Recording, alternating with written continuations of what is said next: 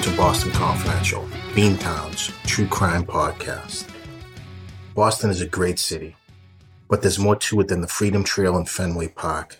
There's a startling underbelly to the city, and Boston Confidential will take you on a guided tour of the dark side of the Athens of America, Boston, Massachusetts. Hey everybody, welcome back to Boston Confidential. My name's Barry McGuire, and I'm your host. I'm a twenty-year private investigator on the streets of Boston, and I help run a company called Impact Due Diligence Investigations. If you need anything in terms of investigative services, feel free to contact me at Impact. If I can't help you personally, I'll certainly direct you to the right person or agency. All right, guys, welcome back to Boston Confidential. I hope everybody had a great Christmas and a happy New Year's, but we're back at it. You need to jump back in the time machine with me again. It's about eleven years, and this is the case of Philip Markoff, the Craigslist killer, and this occurred in two thousand nine. This case actually seems like yesterday, but I guess it was a while ago now.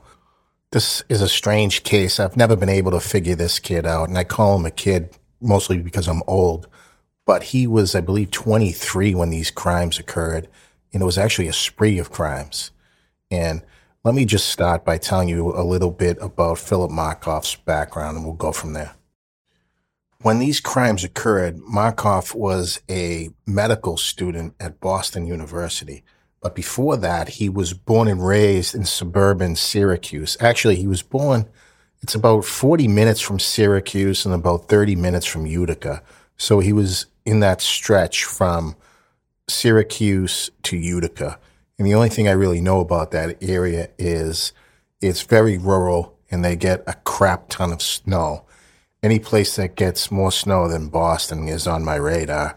And I know the metropolitan Syracuse area gets more snow than Boston. So Philip Markoff was born in nineteen eighty-six. His dad was a dentist and he did pretty well for himself. His mother was a homemaker and they lived the you know, the typical suburban life. Philip Markoff was an excellent student, honor, honor roll student all the way through. And when he went to high school, he said he was gonna, going to go on to the State University, New York, SUNY. They call it SUNY. SUNY Albany, and he was going to study pre-med. And he did so well in this pre-med program, he did apply to Boston University and was accepted. His grades were phenomenal. The kid is an absolute genius in terms of schoolwork. So he went to SUNY Albany, graduated, and moved to the metropolitan Boston area where he was going to attend Boston University Medical School.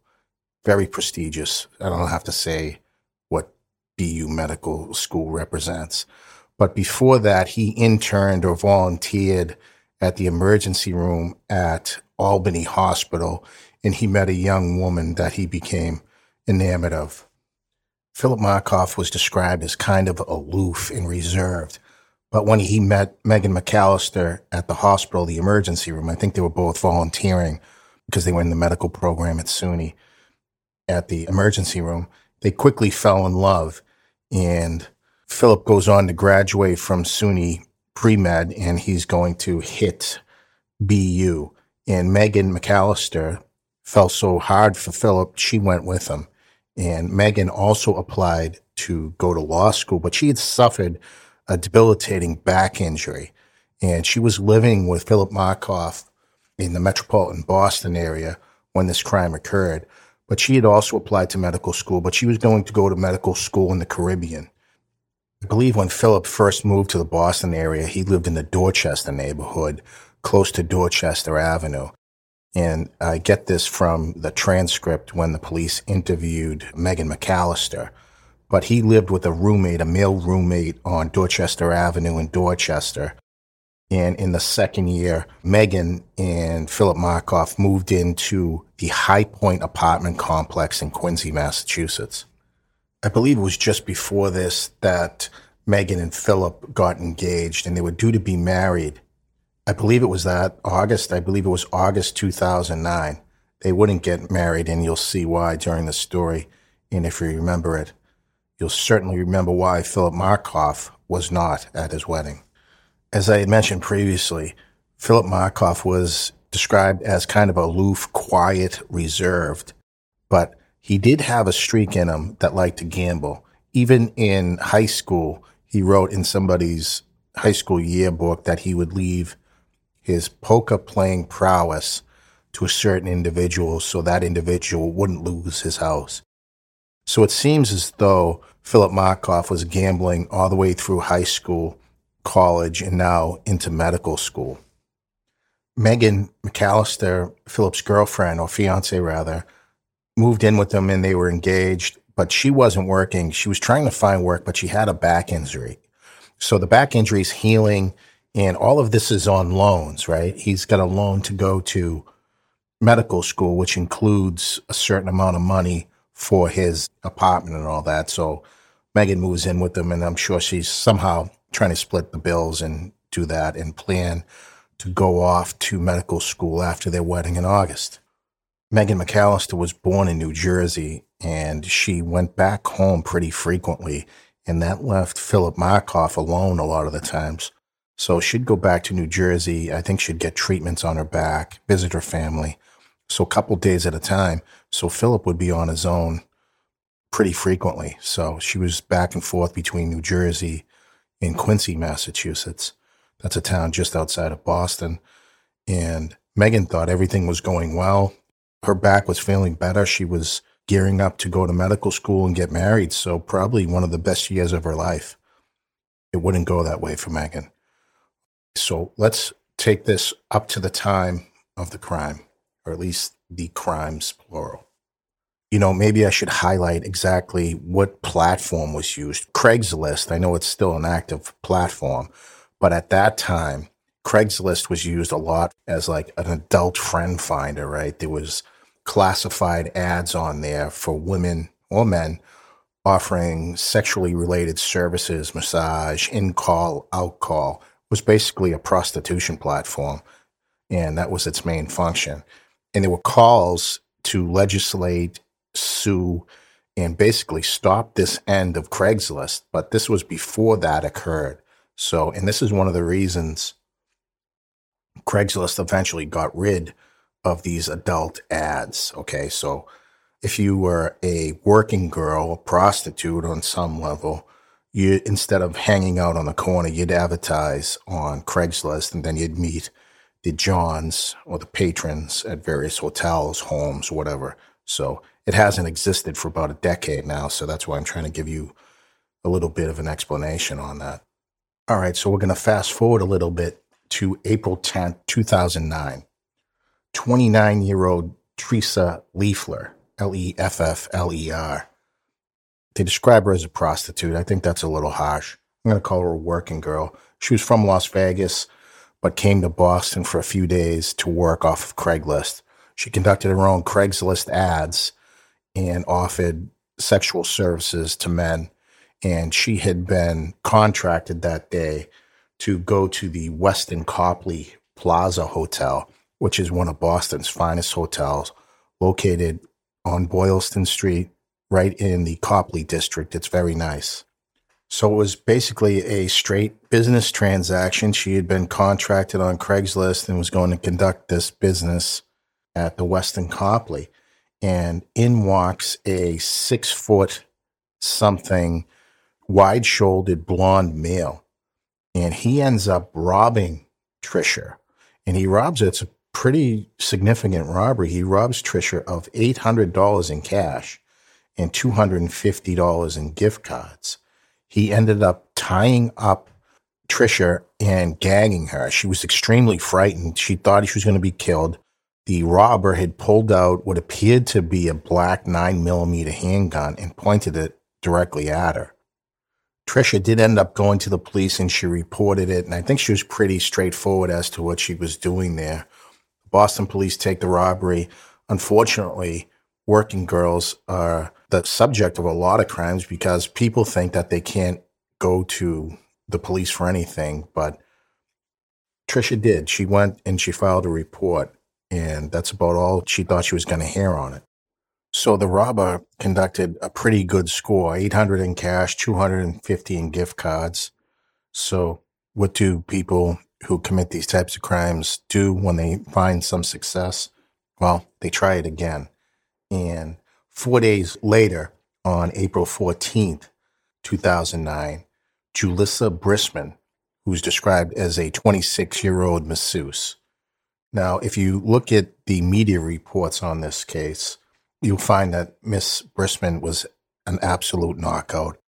Very beautiful woman. I don't know why she stooped to do this. Times are tough. I understand that. And, and life gets tight. I try not to make those judgments against people.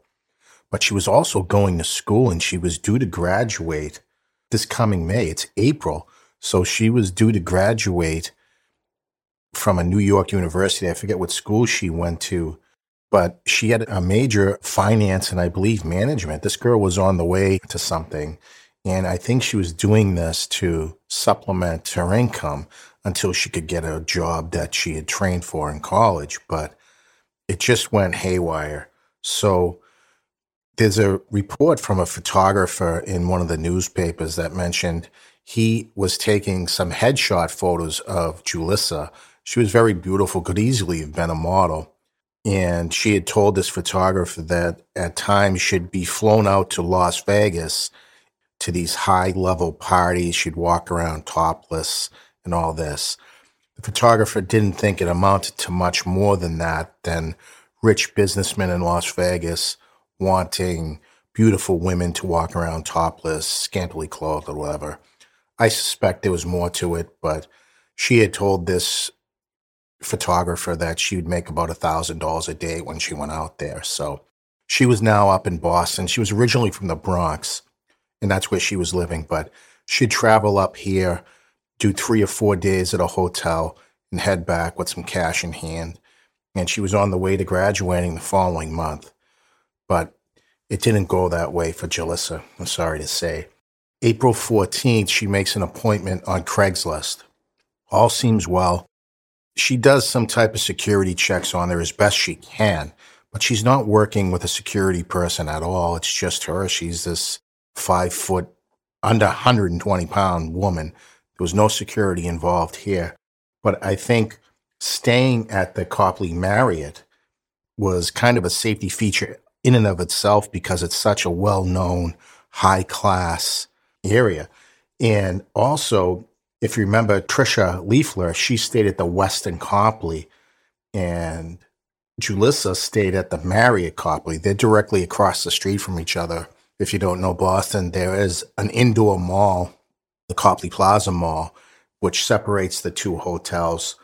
The Copley Plaza is directly across the street, and the Westin's a newer hotel, both of which are probably four or five stars each. So she thinks she's going to make some money, but when she answers this date, this contract that she had on Craigslist, she is immediately struck with the butt of a nine millimeter. I believe what happened was this assailant came in looking to rob her. He had scored about eight hundred dollars four days before. So he hits Julissa with the butt of a gun once, twice, maybe three times. She resists and fights. She's from the Bronx. I think she's going to mix it up. She's not going to be taken advantage of. He tried to put these zip ties on her, and she fought back. And I think he shot her because he could no longer handle her.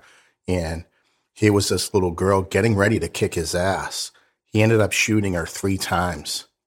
Nobody hears anything, but he does rob her. I don't know how much money he got from Julissa, but he did take items from her. And the assailant leaves the room, and naturally, you know, this is the Marriott Copley. So there's cameras everywhere. In that whole area, there's cameras everywhere. And the person they catch on tape outside the room and in the lobby, the extensive lobby, it's clear as day. And you want to know who it is? It's Philip Markoff. And now they know they have somebody who's doing this in a serial manner. They had one four days ago, and now across the street at another hotel, it happens again. Now the police are alerted that it looks like somebody is robbing these working girls, and now they've committed murder. So The stakes just went up one hundred percent. So the cops now have phones from Tricia Leffler and Julissa Brisman, and they start their forensic investigation. But the next day, April fifteenth, a friend of Julissa's forwarded the cops a copy of an email sent to Julissa delineating who she was going to meet. This was part of one of Julissa's security measures. And I believe at this point, the forensic examination ramps up. The person had used burner phones, as they called them back then, track phones, but they call them burner phones now. But at a certain point, he had sent an email from what appeared to be a home computer, and now they had the I P address. And the I P address will narrow you down to an apartment in an apartment building. It's that accurate. So the police are busy analyzing the phone forensically, and now they're putting together a composite of the videotape that they had obtained through the security footage at both hotels. And now it tells them this is the same guy. Pretty soon after that, they're going to put this on the nightly news, and it's just going to ramp up from there. But in the meantime, on April sixteenth, a man had requested a masseuse from Craigslist, masseuse, you know, working girl, whatever. But this time it was in Warwick, Rhode Island. Warwick's about an hour from Boston, and the airport for Rhode Island, T F Green Airport, is actually in the city of Warwick. Nice town, but it's definitely not Boston. And I think Philip Markoff was trying to cover his tracks. So somebody unknown at that time contacts Cynthia Melton. She's an exotic dancer out of Rhode Island. She works at an infamous strip club called the Cadillac Lounge. And they contacted her for sexual services at a Holiday Inn Express in Warwick. And once this person gets there, he gets into the, the room and all that, immediately pulls a gun on her and tries to tie her up. Now, Cynthia was working with security at this point, and somehow her security agent, who turned out to be her husband, gets alerted from the struggle within the room. And I believe Cynthia may have screamed. There was also some reports that Cynthia and her husband, who was working security for her, had a signal, a text message, if everything was all right after the John got there. She doesn't get that right away, and he comes barging into the room, sees this dope with a handgun, and his wife is bound. And they struggle a little bit, but the assailant runs off. Again, caught fully on tape. So they do go to the police, and they alert the Warwick police. Warwick police, for their part, did an excellent job, knowing that there's been two of these instances in the Boston area. So Warwick police, Rhode Island State Police get with B P D, and they start putting their heads together. And now the ball's starting to roll, because this is just a serial offender. One person's already been killed. They do look like robberies, but there is some weird sexual motivations here, and I'll tell you about them in a minute. So the person that conducted this series of crimes did go to some efforts to conceal his identity. He used the burner phones and all that. But now it's April nineteenth, and the police are really working this case. The forensic examination reveals an I P address on one of these emails that comes back to Philip Markoff out of an apartment in Quincy. So they begin surveillance on the Markoff residence, the High Point apartment complex. So they start a background investigation on Markoff, and they can't believe he's a second-year medical student at B U. And during this investigation, it came to light that he was living with Megan McAllister. So they staked out both cars, and they're just waiting on more information. One of their fears was they hadn't had any of these victims. They hadn't had the opportunity to identify Philip Markoff as their assailant, because they had just been getting all of this data together. So they were afraid if they made an arrest prematurely, the case would go south. So the cops continue surveillance at the High Point apartment complex, and nothing is out of the ordinary.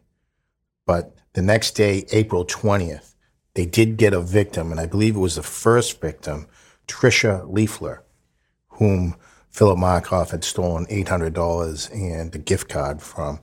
I believe she did positively identify him, and something was happening simultaneously.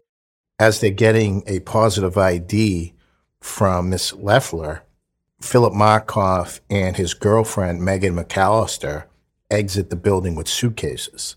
So now the detectives are in a tither. They think Markoff may be making a run for it. So just after they get the positive I D from Leffler, the Boston police ask the Massachusetts State Police to make this traffic stop. And this traffic stop occurs on Route ninety-five South in Walpole. And they wanted to know right away, was Markoff looking to flee the scene, flee the state with Megan McAllister? It turns out they were just going to Foxwood Casino. You see, if you remember, I told you previously that Philip Markoff is believed to have a problem with gambling. And so I think this is what he was doing during this crime spree, was taking that robbery. We got eight hundred dollars and now he's going to go to Foxwoods. So I think finances were a motivation for this kid. So they separate Megan McAllister, the fiance, from Philip Markoff. And I went through her deposition, actually, when she's questioned by the Boston police for the first time. And actually, this is online, so if you want to watch it. Megan McAllister didn't know anything about Philip Markoff's nefarious activities. She's just totally clueless. You can tell in her in her statement, she just didn't know. She loved the guy. So Philip Markoff does talk to the police, but he's kind of curt about it. He's kind of weird. If you've got some time, listen to some of these police interviews. Markoff is just off to me. He's always off. Whenever I see him in court or I see him in this interview, there's something just off about him. And like I said, there was a sexual element to these cases. They arrest Markoff that day, and a few days later, he's arraigned, and the D A gives some evidence of what they found. They want him held without bail. So they had to provide some indication that they had the right man here, and they did provide some of the evidence they had. So at the bail hearing, the district attorney states that they recovered the gun that was used in the Brisman shooting, same type of gun. It's going to take a while to get it analyzed, but it's the same type of ammunition. They found the gun in a hollowed-out Gray's Anatomy book, believe it or not. They found zip ties. And this is where the sexual element of this case comes in. He also stole underwear from these victims, and he kept them. So he kept them in socks under the mattress in his bed. And it just strikes me so weird. None of the victims reported being sexually assaulted by Markoff, but he feels the need to take underwear from these girls for some reason. So I guess he's drawn to this profession because he thinks it's easy money and he can pay these gambling debts or whatever, but it's just so unnecessary. The guy is taking loans out for medical school. He's going to owe hundreds of thousands of dollars anyway. What difference does another thousand here or there make? He was in his second year. He was going to wrap it up pretty soon and start earning money. I don't think paying back that loan was so pressing. But I think Philip Markoff was a different type of sociopath. There's something about this case that gives me an extreme feeling of unease. He's just not right. So I was telling you about some of the evidence, and I don't even think they had mentioned at that time was the video evidence. The video evidence was some of the most damning evidence. It shows Philip Markoff leaving or in the hallway of these classic, iconic Boston hotels where the lighting's perfect, and you can see straight away who it is, Philip Markoff, on a cell phone texting. So he's using his cell phone. That puts the cell phone at a certain location at a certain time. Police trace it back to Markoff. The evidence is absolutely overwhelming. There'd be more physical evidence coming down the pike as well, but for the bail hearing, that would have been enough to convict this guy straight out, never mind just the bail hearing. So he was denied bail, and Megan McAllister decided to stick by him. But now I believe she's being counseled just a few days later by some family members who says, this looks like he's doing this, Megan, And why does he have a gun? That woman was shot with a nine millimeter. He's got a gun at the house. It came out later that Philip Markoff had actually purchased the gun in New Hampshire, but used a phony I D, a real I D, but it wasn't him. So that was found at the house, bullets, zip ties, underwear, and then came the digital evidence, his I P address that tracked him right down to his home computer at his apartment in Quincy. So Megan really couldn't deny this anymore. She did visit him once, and that's when she stated she was going to stand by him. The second time she visited him, she had an attorney and stated that she was there to say goodbye to Philip and wouldn't see him ever again, or for a long period of time, or maybe ever again. I believe that was the quote. So on April twenty-third, two thousand nine, a report was issued from the Suffolk County Jail, and Philip Markoff had tried to kill himself and was placed on suicide watch at the jail after some corrections officers noticed marks on his neck, indicating he may have tried to hang himself. The next day, Rhode Island investigators announced that they had linked Markoff's fingerprints and text messages to the assault at the Warwick, Rhode Island hotel. So Megan McAllister visited Philip Markoff again on April thirtieth, and this was the last one. And she had called off the wedding and told him that he may never see her again. And a short time after that, in June, a grand jury announced their indictment of Philip Markoff in the two Boston cases. And Rhode Island almost simultaneously announced that they would try Philip Markoff after these two, the murder and the robbery in the Boston cases. So Rhode Island was going to have to wait, apparently. So Philip Markoff was maintaining his innocence throughout this whole thing, and he was in jail. But in February two thousand ten, the Suffolk County court judge ruled that the prosecutors could obtain a D N A sample to match against the victims in the Boston cases. So this would come back later, and it was Philip Markoff's D N A. But in June, they scheduled the murder trial of Julissa Brisman, and that trial was set for two thousand eleven, March of two thousand eleven. But in August two thousand ten, Philip Markoff committed suicide, and he meant business this time. He had used a homemade scalpel that he had constructed, and he had cut his wrists, not across, but all the way up. He cut his neck, and he put a paper bag over his head, so when he lost consciousness, he was intending to die. This was a legitimate suicide attempt, and it worked. And he died on August fifteenth, two thousand ten in the Nashville Street Jail. The case was just going south against him. There was no way he was going to beat any of these cases.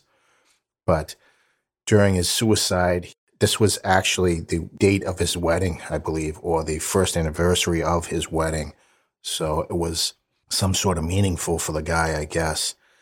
And he had written in blood on his cell pet names that Philip and his fiance would call each other and all this. And he had her pictures all around on his cell. So it was definitely a legitimate suicide attempt, and he finished the job. So this case has always stuck with me. It's just so crazy that he'd throw it all away like this over such small amounts of money, and reckless and crazy. So and then keeping all that evidence as a medical student, as a doctor, he'd have to know, he'd be on camera, that his I P address would be traced.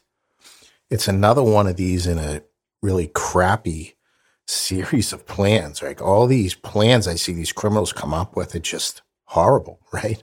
I mean, he's on his way to an advanced medical degree, and he can't figure out he's going to be caught on videotape, that his I P address will be able to be captured after these girls get hurt. It was crazy.